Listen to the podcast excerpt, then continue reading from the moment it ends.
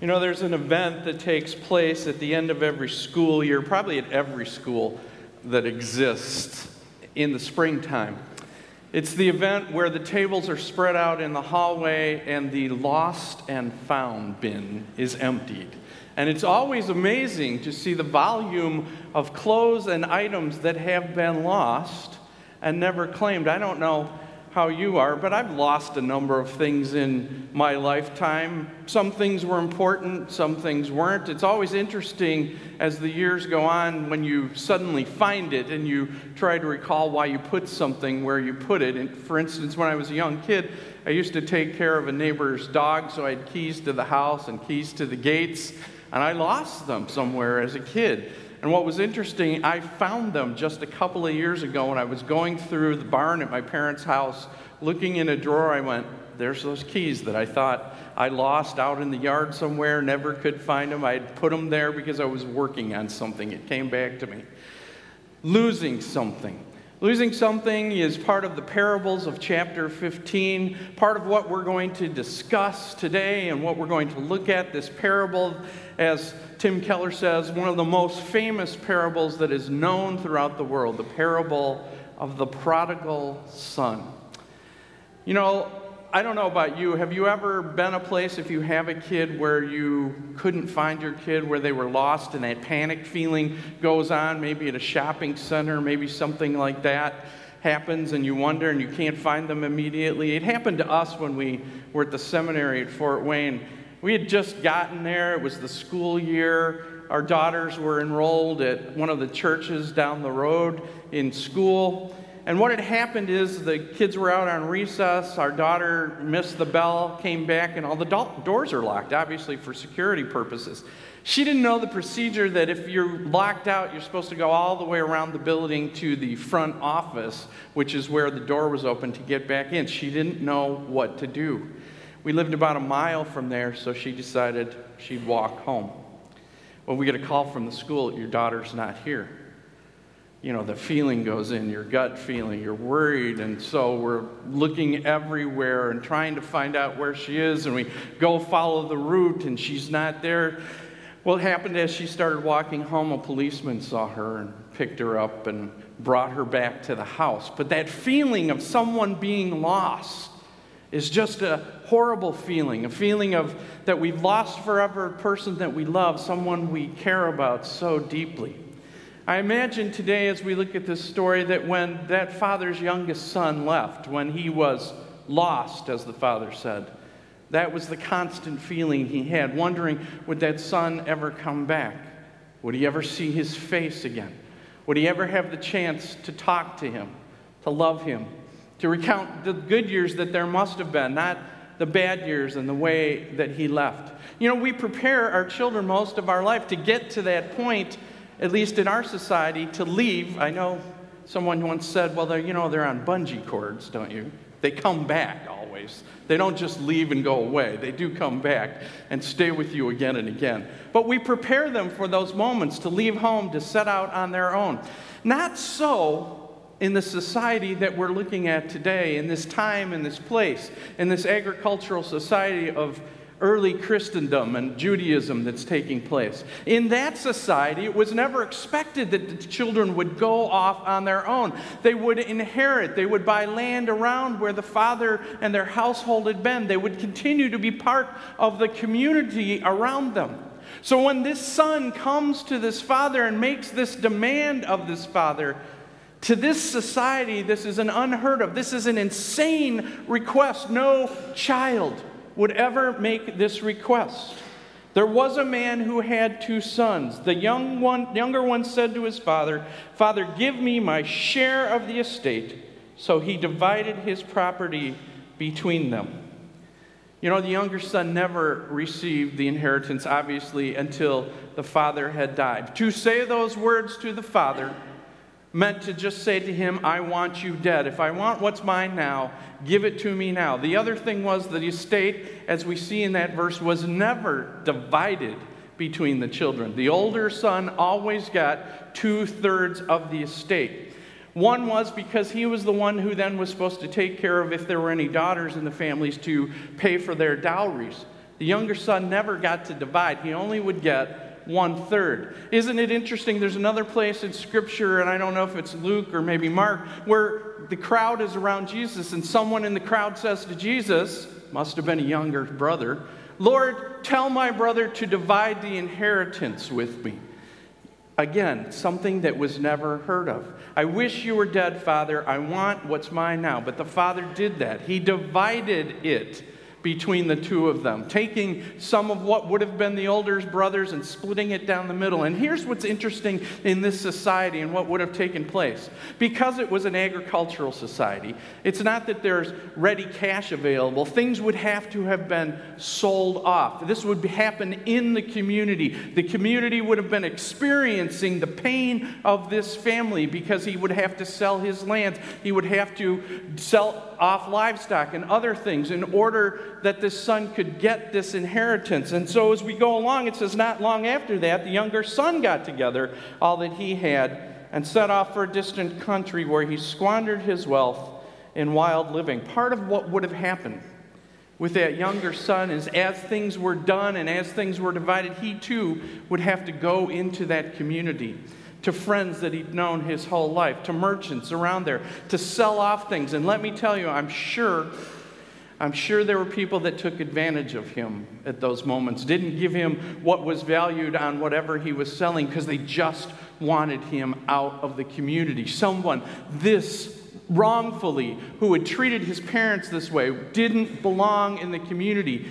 Get out, leave. That's why he had to go, I think, to a distant country. He couldn't stay in that community with what he had asked for. No one wanted him there. You know, Shakespeare says in his play, King Lear, the words, "It is sharper than a serpent's tongue to have an ungrateful child." Isn't that the truth? This ungrateful younger son. I'm sure that the father's heart was just broken at all he watched of not only the fact that the son had left his family, but the son had now had to leave the community too and to go off. And we know as we look in this story what else happened. He spent everything. He squandered it in wild living. Why is it always, it seems like there's one child in the family who goes on this route and one child who doesn't go on that route? Sometimes it's the younger child. Sometimes it's the older child. It doesn't matter.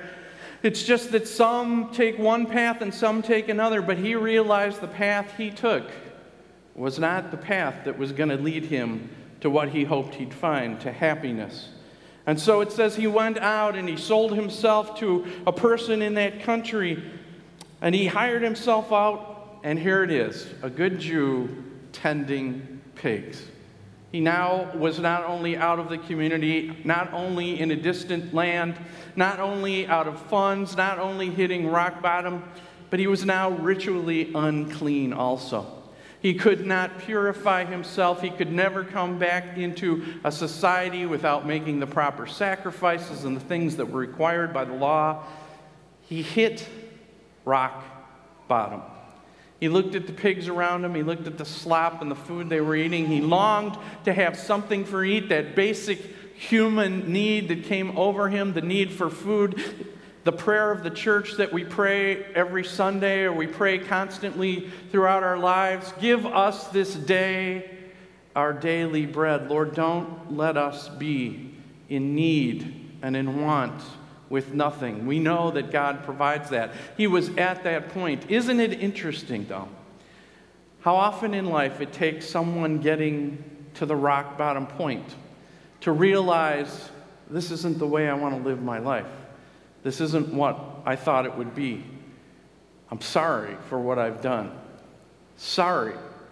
But is he repenting? I say that because as we look at verse seventeen, it says, he came to his senses and said, how many of my father's hired men have food to spare? And here I am starving to death. I will set out and go back to my father and say to him, Father, I've sinned against heaven and against you. I am no longer worthy to be called your son. Make me like one of your hired men. So he got up and went to his father. Why do I say was he sorrowful or was he repentful? He uses a word in that sentence. It's the word make me. Make me is a demand he's going to make of his father. You see, in this community, someone, a good Jew, needed two things in order to be restored to community. First, they needed a sense of sorrow over what they had done, but they also then needed to be willing to make recompense for what they had done. When he says, make me, he's figuring this. It's still in his ball court. He's going to go to his father. He's going to say, make me a servant. Here's what can happen to me as a servant. I'm able to then earn a wage. I'm able to begin to pay back what I owe you, though it may never happen in my lifetime, but I'm willing to do those things to make restitution for what I've done. You see, he's still the guy in control. He still thinks he's got a plan. He still thinks that he's the one who can call the shots. You know, how often is that not true in our lives as Christians, that we tend to try to make deals with God? God, I'll do this if you do this. I'll be really good at this, or I'll make a vow. I've heard that before. You know, I promised God that I would do this if only he'd do this for me. We think that we're on this level playing field with Almighty, eternal God. We think that we can call the shots, that God will respond to our feeble attempts to give him something, that God works that way, that he'll be pleased with our sacrifices and our offerings, and how that flies so in the face of what true grace is. Well, he goes back with his rehearsed speech, and he goes to his father, but the reaction isn't what he thought he would find. It wasn't the reaction of a father who would say, yes, son, you've done all these things. Yes, I'll bring you back. Yes, I'll make you a hired hand. Yes, we can work this out.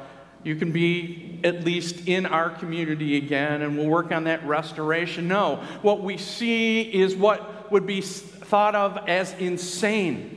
The father running down the road to meet this son. The father throwing his arms around his son, kissing his son, welcoming him back into his presence. It's reminiscent of what we've seen in the Old Testament time and time again when Joseph revealed himself to his brothers and he ran and embraced them and kissed them. When Jacob and Esau came to each other in reconciliation and embraced each other and kissed each other. Here, this father is coming to this child, this ungrateful child, this child who has been cut out of the family and cut out of the community. And he acts as if nothing has ever happened. The audience that listened to this would have been shocked, would have been horrified. This isn't the way it works. This isn't how God works. We have to do certain things to be restored into the community. You don't let somebody back in free. They have to pay a price. And yet the son tried to begin in the face of this grace, in the face of this father loving him and embracing him and just being glad that he was back in his presence. He tries to feebly say, Father, I've sinned against heaven and against you. I'm no longer worthy to be called your son. But he doesn't get to finish the sentence. He doesn't get to even get to the point of make me one of your hired people. The father interrupts him and says to his servants, quick, bring the best robe and put it on him. Put a ring on his fingers and sandals on his feet. Bring the fatted calf and kill it. Let's have a feast and celebrate, for this son of mine was dead and is alive again. He was lost and is found. So they began to celebrate. The ring. The ring of status to be restored to that family once again. Even in the face of the fact that he had received all that was ever going to be his, he was out of the family, he was not going to be brought back in. Now he is restored to a status once again. You know, this parable that we are going to focus on for the next six weeks has much more involved than just the few things that I'm touching on this morning. There is still a whole nother story about an elder brother that we're going to discover, that we're going to look at. There are so many other things going on in why Jesus is telling this parable, who he's telling it to, what he wants us to understand, that I can't even begin to encapsulate it right now. But I want to just touch on these things for you in that final moment of the celebration of what grace means to you and to me. No matter what in our lives we have done, no matter what we think we have done well, no matter what we have done wrong, none of the things in our lives are anything that we could ever bring before our gracious God. This picture of the Heavenly Father, of one who runs to us to embrace us in our situation, no matter what we rehearse, no matter what we try to say, no matter what we try to do, is the picture of true and unmerited grace. We are loved unconditionally. We are forgiven unconditionally because Jesus Christ, our true elder brother, brother, came to this world to give his life in place for us, to find us when we were lost, to bring us back, not on a contract basis, not on a basis where we would do this and he would do this, but to restore us no matter what has happened in our lives, no matter what has been done wrong. Restore us to being children, to a place of status, to being loved and forgiven.